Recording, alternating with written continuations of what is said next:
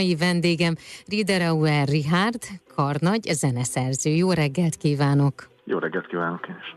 Olvastam tőled egy nagyon-nagyon jó idézetet, eh, ami a következő volt, vagyis, hogy megfogalmaztál egy interjúban egy mondatot, ez pedig az volt, hogy folyamatosan megy bennem valamilyen zene. Emlékszel erre az interjúra, illetve hogy mihez kapcsolódóan mondtad ezt? Azt hiszem, hogy rémlik, igen, igen, volt egy eset, amikor nyilatkoztam Pécsi Balettnek írt darabjaimmal kapcsolatban, kérdeztek tőlem pár ilyen személyesebb dolgot, ez valóban de mindegy is, hogy mikor hangzott el, mert ez gyakorlatilag jellemző rám, igen, amióta az eszemet tudom, folyamatosan kattog az agyam valamilyen zenén, tehát vagy valamilyen saját zenét próbálkotok, mint hogyha a fejemben improvizálni, vagy pedig valami olyasmi történik, amit úgy szoktak hívni, hogy dallamtapadás, amikor valamit hall az ember, és utána nagyon sokáig forog még benne, valamilyen meg lévő, létező zenetet egy próba után, vagy koncert után szokott még napokig ugyanaz ismétlődni, ez egy ilyen furcsa jelenség, de, de ha jobban belegondolok, akkor ez soha nem áll le. Mondjuk most így pont ebben a pillanatban, amikor így beszélgetünk és koncentrálok valamire, akkor azért szerencsére ezt így nem érzékelem, de hogyha abba hagyok valamit, és csak így elkezdek magamra figyelni,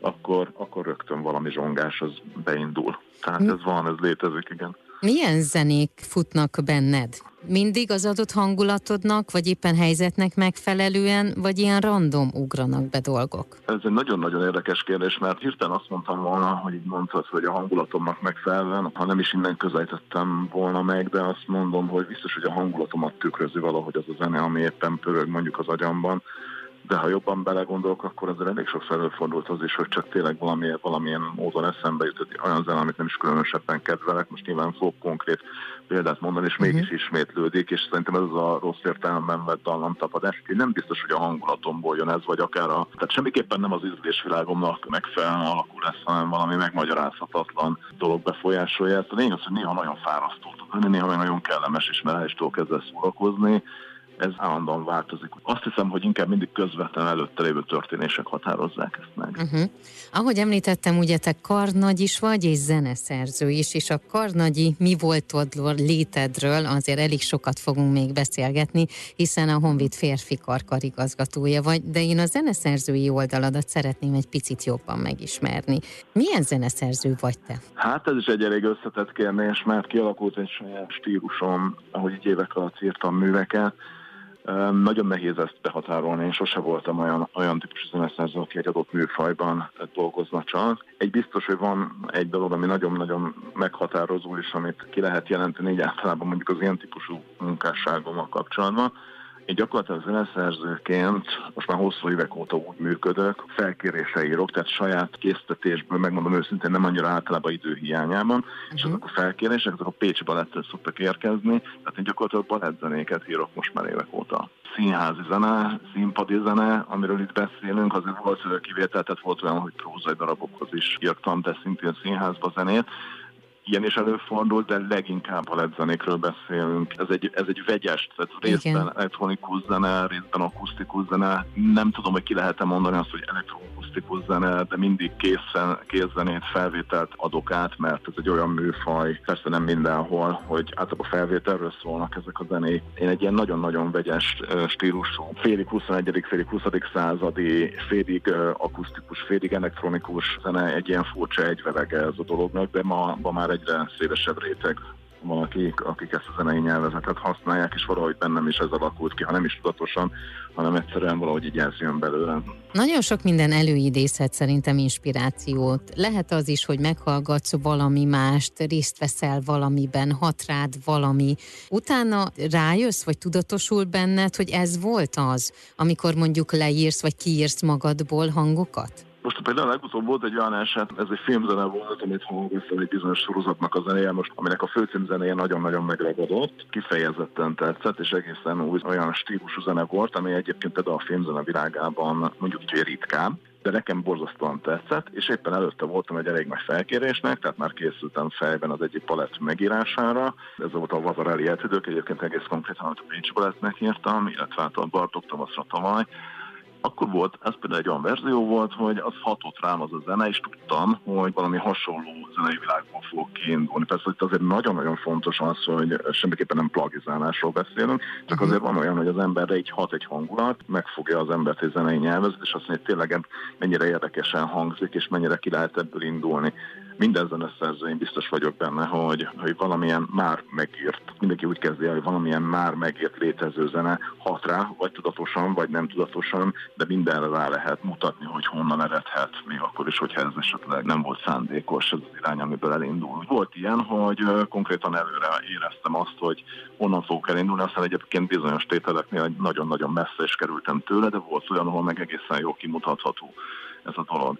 Aztán hát a másik verzió az, amikor tényleg, amire már utaltam az előbb is, hogy ez egyébként egyáltalán nem tudatos. Rengeteg zenét hallgatunk, ráadásul én elég nyitott vagyok. Én azért a, a komoly zenét, egészen a kortárs komoly zenétől a rock zenéig szinte mindent befogadok, és tényleg, tényleg úgy fogadom be, hogy nem kompromisszummal. Tehát én ilyen mindenevő voltam már gyerekkoromtól kezdve is zenében most sem teszek különbséget, nem nagyon létezik így számomra hierarchia a zenei világban, legalábbis azt szerint semmiképpen nem, amit ma úgy jönk, hogy könnyű vagy komoly zene. Uh-huh. Én nagyon-nagyon tudom értékelni mind a két világot, azon belül már meg tudok különböztetni mondjuk olyan zeneit, amit értékesebbnek vagy kevésbé értékesebbnek gondolok én saját magam, de persze ez is nagyon relatív és nagyon személyes kérdés.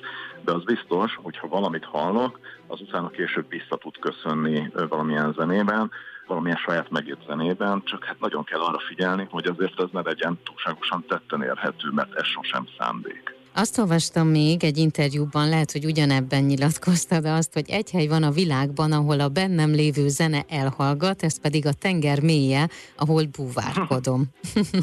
ez igaz ez, ez annyira igaz, ez egy nagyon fontos pillanat volt az életemben, de ez most már a hobbim gyakorlatilag, amiről beszélünk. Én búvárkodom rendszeresen, hát ennek most már 8-9 éve, hogy én ezt elkezdtem. Egy alkalommal voltam egy nagyon szép helyen, és nem erültem a víz alá, ahol korallok voltak a Vörös tengeren egész pontosan, és akkor beleszerettem ebbe a világba, és akkor elhatároztam, hogy egy készülékes búvár leszek akármi is történjen, és akkor valóban el is indultam ezen az úton, elvégeztem megfelelő tanfolyamokat. Az életemnek ez az egyik legfontosabb része lett azt viszont nem tudtam akkor még, amit csak később fedeztem fel, amikor tényleg elkezdtem ezzel foglalkozni, hogy ez a bizonyos zene, ami állandóan zsong, és nem mindig feltétlenül kellemes dolog, ez tényleg, ahol tetten érhetően és észrevettem, még akkor is, hogyha nem gondolok és nem koncentrálok nagyon valami másra, hogy teljesen üresbe tud állni az agyam a szónak a legjobb értelmében, és teljesen ki tud kapcsolódni. Ez valóban akkor van, amikor nem vagyok 20-30 méterre a vízatban, teljesen mindegy 10 méterre is akár. És akkor, akkor tudok valami valami egészen tiszta fejjel csak a körülöttem lévő világra koncentrálni, és nem indul bele a belső rádió. Jöjjünk fel akkor a víz felszínére. És menjünk tovább a zeneszerzésről oda, hogy Honvéd férfi karnál milyen szerepet töltesz be. Ugye 2001-ben kerültél a Honvéd férfi karba karénekesként, majd később szólamvezető lettél, 2009 novemberétől a kórus karnagya, és 2020 február 1-től a Honvéd férfi kar kar igazgatója. Tehát azért végig lépkedted azokat a lépcsőfokokat, ami eljuttatott idáig. Hát végig lépkedtem, igen, ezek gyakorlatilag pontosan így néztek ki. Az, egy más kérdés, amikor az ember mondjuk a főiskoláról kijön, és vannak tervei, meg szeretne mondjuk karriert csinálni a életben, akkor vannak így elképzelései, meg vannak azok a dolgok, amiket így el szeretne érni, és akkor van, akinek ez így össze is jön, vagy van, aki képes arra, hogy ezt így még tudatosan felépítse, és meglépi ezeket a dolgokat, meg van a másik eset, amilyen én vagyok, hogy ha gyakorlatilag nézzük ezeket az állomásokat, egyik sem volt nálam tervezett. Uh-huh. Természetesen mindig, mindegyikhez kellettem én, hogy aztán ezt elfogadjam, ezt a lehetőséget, meg aztán azt a lehetőséget. Tehát nyilván az az én felelősségem, hogy mikor milyen pozícióba kerültem, például a Honvéd férfikornál, most a legutóbbi esetben is, amikor karikazgató lettem, ezeket az állomásokat én úgy jártam be, hogy valahogy úgy hozta az élet, hogy én nem tudatosan kerültem bele ezekbe a dolgokba, csak aztán egy adott helyzetbe, adott helyzetre reagálva végül úgy döntöttem, hogy elfogadom ezeket a dolgokat. Persze egy percig se bánom, hogy ez történt, mert nagyon jó dolgokat lehet csinálni, meg azért nekem nagyon nagy szerelem ez a kórus, tehát most már azért az életemnek mégiscsak azt mondom, hogy majdnem a fele, hogy belegondolok abba, hogy 20 év, ez most már egy kitörölhetetlen, tehát ez természetesen nagyon fontos részem, tehát így lelkileg is, uh-huh. meg minden más szempontból is. Valahol azért én is hiszek abban, hogy nem véletlen valószínűleg, hogy úgy alakult, hogy tényleg bekerültem annak idején Honvéd mert nagyon-nagyon boldog voltam. Énekesként én azt gondoltam, hogy ez a világ tetőjében olyan dolgot csinálok, ami amit tényleg nagyon lehet élvezni, nagyon kellemes munka, persze tud ez is fárasztó, de nagyon mégis egy nagyszerű dolog. Előtte is énekeltem kórusokban, amatőr kórusokban, és nagyon szerettem ezt csinálni, mert az ember oda azért jár, mert szereti, uh-huh. és hogy gyakorlatilag az akkori egyik hobbimat, az gyakorlatilag az akkori egyik hobbim került át a munkámba, ugye ez egy nagyon-nagyon jó pillanat.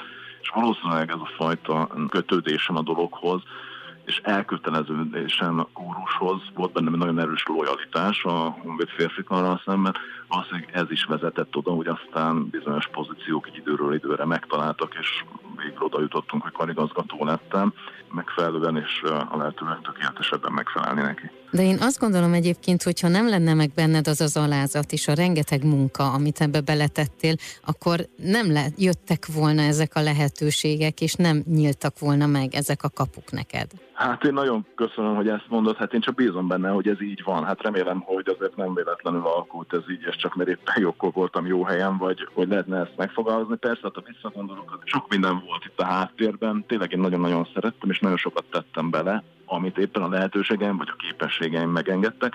Úgy talán használtam ezt az korábban, hogy én hogy volt egy lojalitásom mindig uh-huh. a mhm. kórus felé, ami tényleg megvan, tehát mert én alkat vagyok, hogy ha valamiben belekezdek, egy valakiért, vagy valakikért lehet dolgozni, akkor azt ameddig lehet, azt megpróbálom tényleg maximálisan, tehát száz százalékon csinálni, de ha kell, akkor még olyasmit is beleteszek, ami, ami már nem is elvárható feltétlenül, de mégis meg tudja tenni az ember, de nem kötelességesen. Ez a típus voltam, aki ezt beletette. Lehet, hogy ennek azért van köze hozzá, mert mások fölöttem hoztak mondjuk döntéseket, amikkel aztán utána megkerestek, valószínűleg ezért emiatt talán, de nyilvánvalóan ezt nem tudhatom biztosan. Uh-huh. De én azt gondolom, hogy igen, amit te most mondtál, tehát biztos, hogy hatása van arra, hogy én hogyan álltam hozzá a férfikarhoz, mert az első években is biztos, hogy ez is benne volt abban, hogy aztán utána így elindult fölfele ez a dolog. A kórus mottoja egyébként az, hogy hang, szív és erő egyszer ugye már beszélgettünk egy adventi koncerttel kapcsolatban, és akkor én meg úgy fogalmaztam, hogy hihetetlen ereje van egy kórusnak, és főleg egy férfi karnak, és hogy ez Magyarországon is egyedülálló.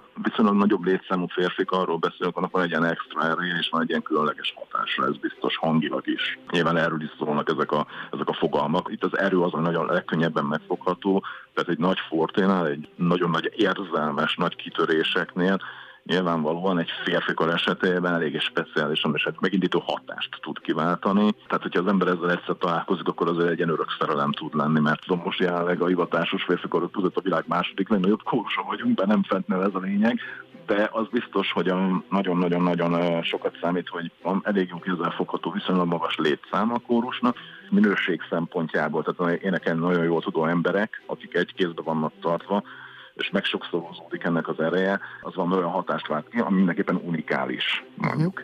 És egyébként is a férfikar egy olyan műfaj, amiből bár a férfikar nagyon-nagyon sok van, de hivatásos férfikar nagyon kevés van, tehát ezt bizonyos, van egy bizonyos szint az összeszokottságban, vagy az előbb említett, hogy milyen minőségű hangok énekelnek a csapatban, tehát ez nyilvánvalóan azért kiemeli egy picit a, a sorból, vagy a tömegből. Nagyon nagy megtiszteltetés akár énekelni is, és azt hiszem ezt éltem meg az elején is, és különösen nagy megtiszteltetés vezetni szakmailag egy ilyen csapatot és akkor egy picit az előző kérdésekhez is ez uh-huh. még mhm. így hozzá kapcsolódik. Tehát a hangszíverő, mondjuk a szív, azért az nagyon benne kell, hogy legyen a vezetőben is például, mert értékelni kell azt a helyzetet, milyen kincs van mondjuk rábízva az illetőre. Benned mit okozott ez az időszak, ami ugye így a világjárvány miatt történt, és amilyen helyzetbe belekényszerültünk, és alkalmazkodni kellett hozzá?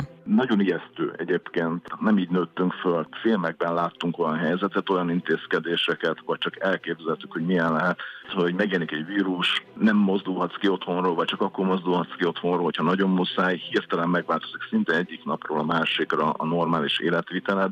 Ez önmagában, meg minden, ami ehhez tartozik, a kiárási korlátozások, vagy az, hogy nem mindegy, hogy hány órától hány óráig mehetsz mondjuk egy boltba, ezek önmagukban szerintem szélesen mindenkinek megterhelőek, és mindenkinek egyén függő, hogy mennyire tud ehhez alkalmazkodni. Uh-huh. Nekem személyesen nem én tartoztam azok akik a legnehezebb helyzetben vannak. Nekem például szerencsés esetből kifolyólagosan, tehát lehet, hogy a munkánkat azt nekünk is le kellett állítani, de nem vesztettem el a, a munkahelyemet. Gyakorlatilag egy kivárós állapotba kerültünk. Gyakorlatilag arra lehetett felhasználni, hogy nagyon sok mindent végig gondoljak, hogy ha majd egyszer újra elindul az élet, akkor hogyan folytassuk tovább. Mert pont előtte történt meg a váltás, pont előtte kerültem ebbe a pozícióba, amiben most vagyok, és aztán egy hónap vagy egy hónap múlva ugye jött a teljes leállás, engem arra inspirált, hogy nagyon próbálj meg elméletben felépíteni, hogy amikor majd újra tudjuk folytatni a munkát, akkor mit kezdjek a kórussal. Ez a szakmai része. A személyes része pedig az, hogy azért ilyenkor az ember egy kicsit jobban el tud kezdeni saját magával foglalkozni, mert hirtelen az az idő, feszes időbeosztás az ugye felborult, eltűnt a dolog, tehát saját magunk urán lettünk, tehát egy kicsit el lehetett kezdeni saját magunkkal foglalkozni.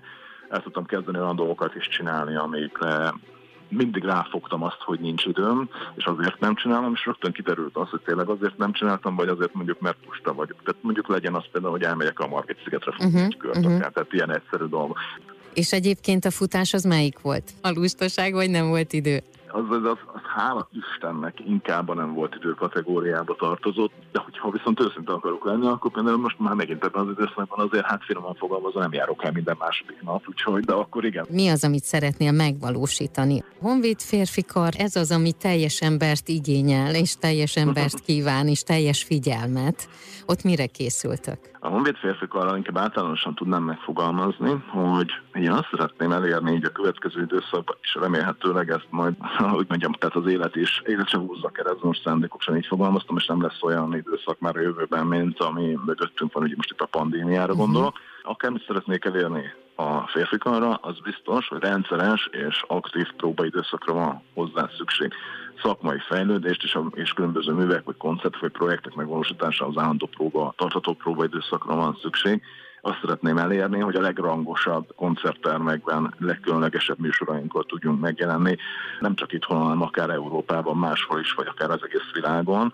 Erre nagyon-nagyon készülök fejben, és ezt próbáljuk felépíteni. Tulajdonképpen ez az egyik legfontosabb dolog, ami egyfolytában foglalkoztat. Legyen ez egy olyan karácsony mindenkinek, amikor nem kell attól tartani, hogy akik szeretnének, azok találkozhassanak egymással, akik együtt szeretnék tölteni ezt a karácsonyt, ők együtt tudják tölteni ezt a karácsonyt, és úgy tudják együtt tölteni, hogy két-három hét múlva se kelljen föltenni a kérdést, hogy nem volt ez probléma azt szeretném, hogy mindenkinek olyan karácsonyan legyen, és azt kívánom mindenkinek, mint amilyen még bőven a pandémia előtt volt.